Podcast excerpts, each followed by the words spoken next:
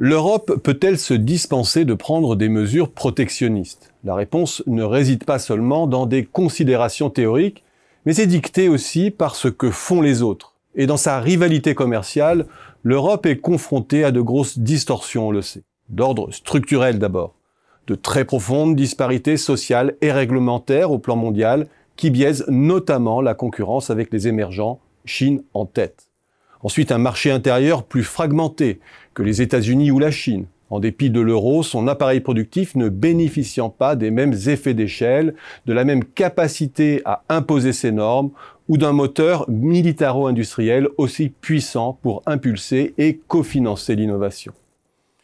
Des barrières à la libre circulation des capitaux également qui faussent la formation des parités, favorisent le transfert de technologies au détriment de l'Ouest, la Chine étant encore une fois en ligne de mire. Ou c'est encore aux États-Unis comme en Chine la préférence nationale dans l'octroi des marchés publics.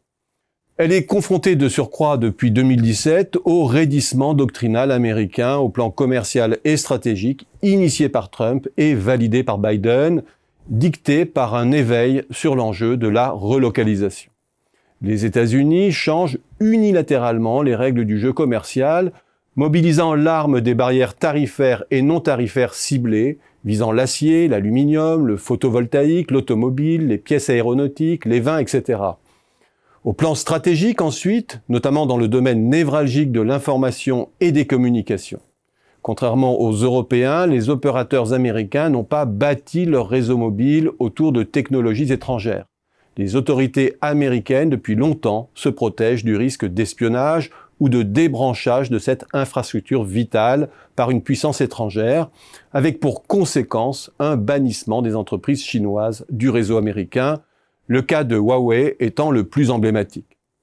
La crise sanitaire, puis les pénuries de guerre ont depuis exacerbé la conscience de l'extrême vulnérabilité des chaînes de valeur occidentales au risque d'une prise en otage induite par leur extrême dépendance en matière de principes actifs dans le médicament, de terres rares, de puces, de gaz, etc. Et c'est maintenant le volontarisme des États-Unis pour impulser une transformation écologique made in America, dont il prendrait le leadership industriel de l'aval à l'amont qui bouscule l'Europe.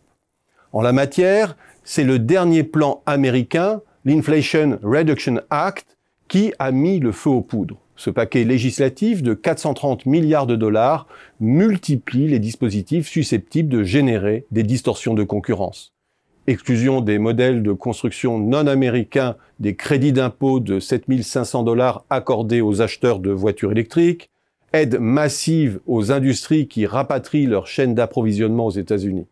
Joe Biden avait déjà prorogé en février dernier pour quatre nouvelles années les mesures de surtaxe douanière pour l'importation de panneaux solaires. Face à ce tournant doctrinal, l'Europe s'émeut mais ne réagit pas ou très mollement les aides que la Commission octroie dans le cadre de son plan de relance de 750 milliards d'euros acté en 2020 en faveur de la transition climatique et numérique ne sont conditionnées par aucun critère d'origine géographique des produits. Contrairement aux États-Unis, la Commission a accordé son feu vert à Huawei en janvier 2020 pour développer la 5G, même si c'est à des conditions très strictes.